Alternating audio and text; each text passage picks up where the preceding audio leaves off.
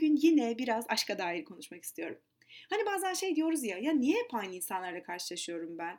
Ya niye hep bu tipler beni buluyor? Ya da niye sonu hep aynı bitiyor benim ilişkilerimin? Bu konuyu birazcık böyle deşmek istedim. Sanırım bu soruyu böyle ilk sormaya başladığımız zamanlarda yapılması gereken en doğru şey böyle bir önceki ilişkileri, o insanları göz önüne sermek. Hepsini bir koymak şöyle ve onlardaki ortak noktayı fark etmek. Nedir bu hep aynı olan şablon?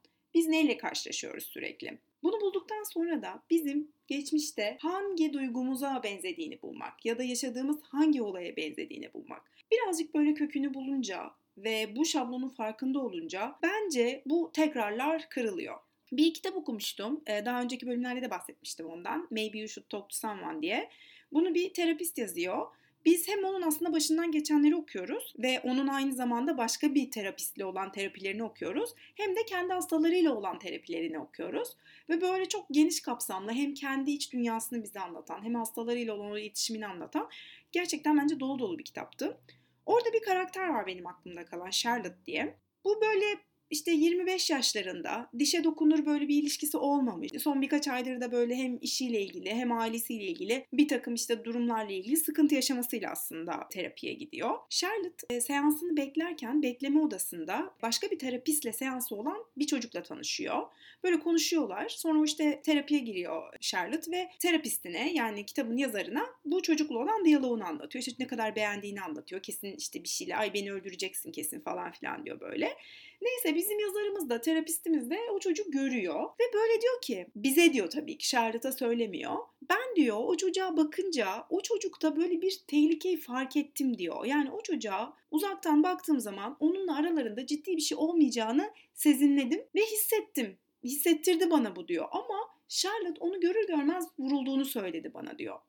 Şimdi bu tipini beğendik diyoruz ya diyor. Aslında bu tipini beğenmek çoğu kişi için evet birazcık dış görünüşle ilgilidir kişiliğiyle ilgilidir belki. Ama aslında bu ya bu benim tipim ya bu tipi olma durumunun bu çekiciliğin altında şöyle bir sebep yatar. Bu kişi aşina gelir diyor. Bir aşinalık vardır bu kişide ve o yüzden insana çekici gelir diyor.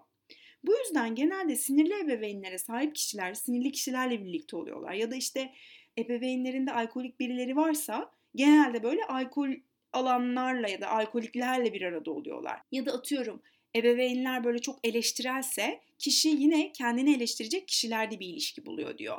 Peki neden insan kendisine bunu yapıyor? Çünkü o evde olma hissini arıyor aslında insan. O, o özünü arıyor. O yüzden bilmeden de olsa yani onları incitmiş olan ebeveynlerine benzer karakterdeki birilerini buluyorlar. Kişi küçükken kendini güçsüz hissediyor ve o zaman bir şey yapamıyor. Ama büyüdüğünde tekrar o aşina olduğu durumla karşılaştığında bu durumu aşmak istiyor. Bu durumu düzeltmek istiyor. Çünkü artık büyüdü ve bunu aşabilir. Freud buna yineleme zorlantısı diyor.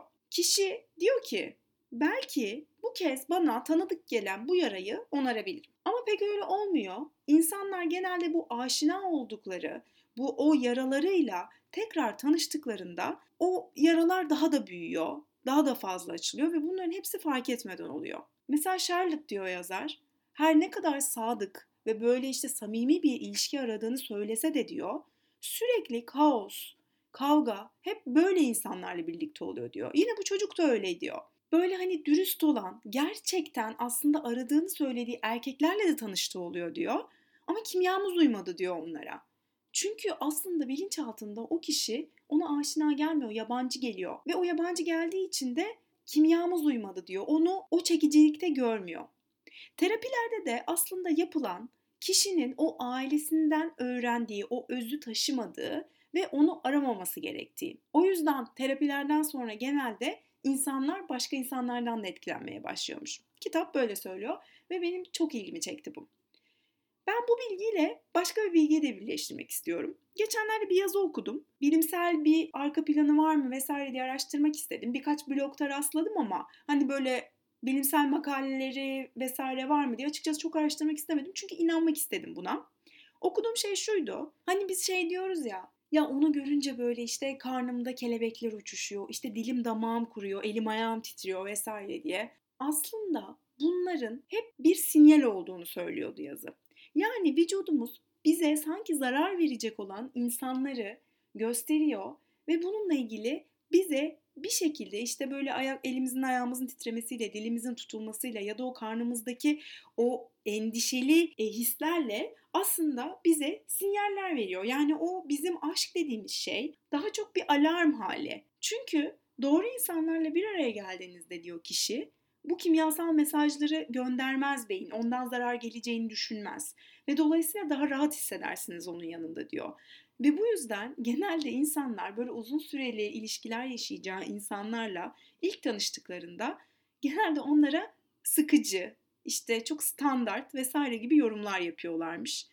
Ama sonra bu hisler güvene, keyfe ve huzura dönüşebilir diyorlar. Yani eğer vücudunuz bir sinyal veriyorsa bu sinyali dinleyin ya. O insan çok da belki sizin için doğru bir insan olmayabilir. Çünkü doğru insanın yanında böyle bir takım işte endişeli haller değil de rahat hissedersiniz diyor. Benim çok hoşuma gitti. Bu birazcık belki gerçekten bilinçaltının o işte geçmişte yaşadığı bilgileri depolaması ve onları tekrar görünce ya da sezince bilmiyorum. Tekrar belki bak bunu yeniden yaşayacaksın dikkatli ol deme şeklidir belki bu da. Benim paylaşacaklarım bu kadardı. Umarım sizleri de bir tık düşündürmüştür. Teşekkürler dinlediğiniz için. Görüşmek üzere.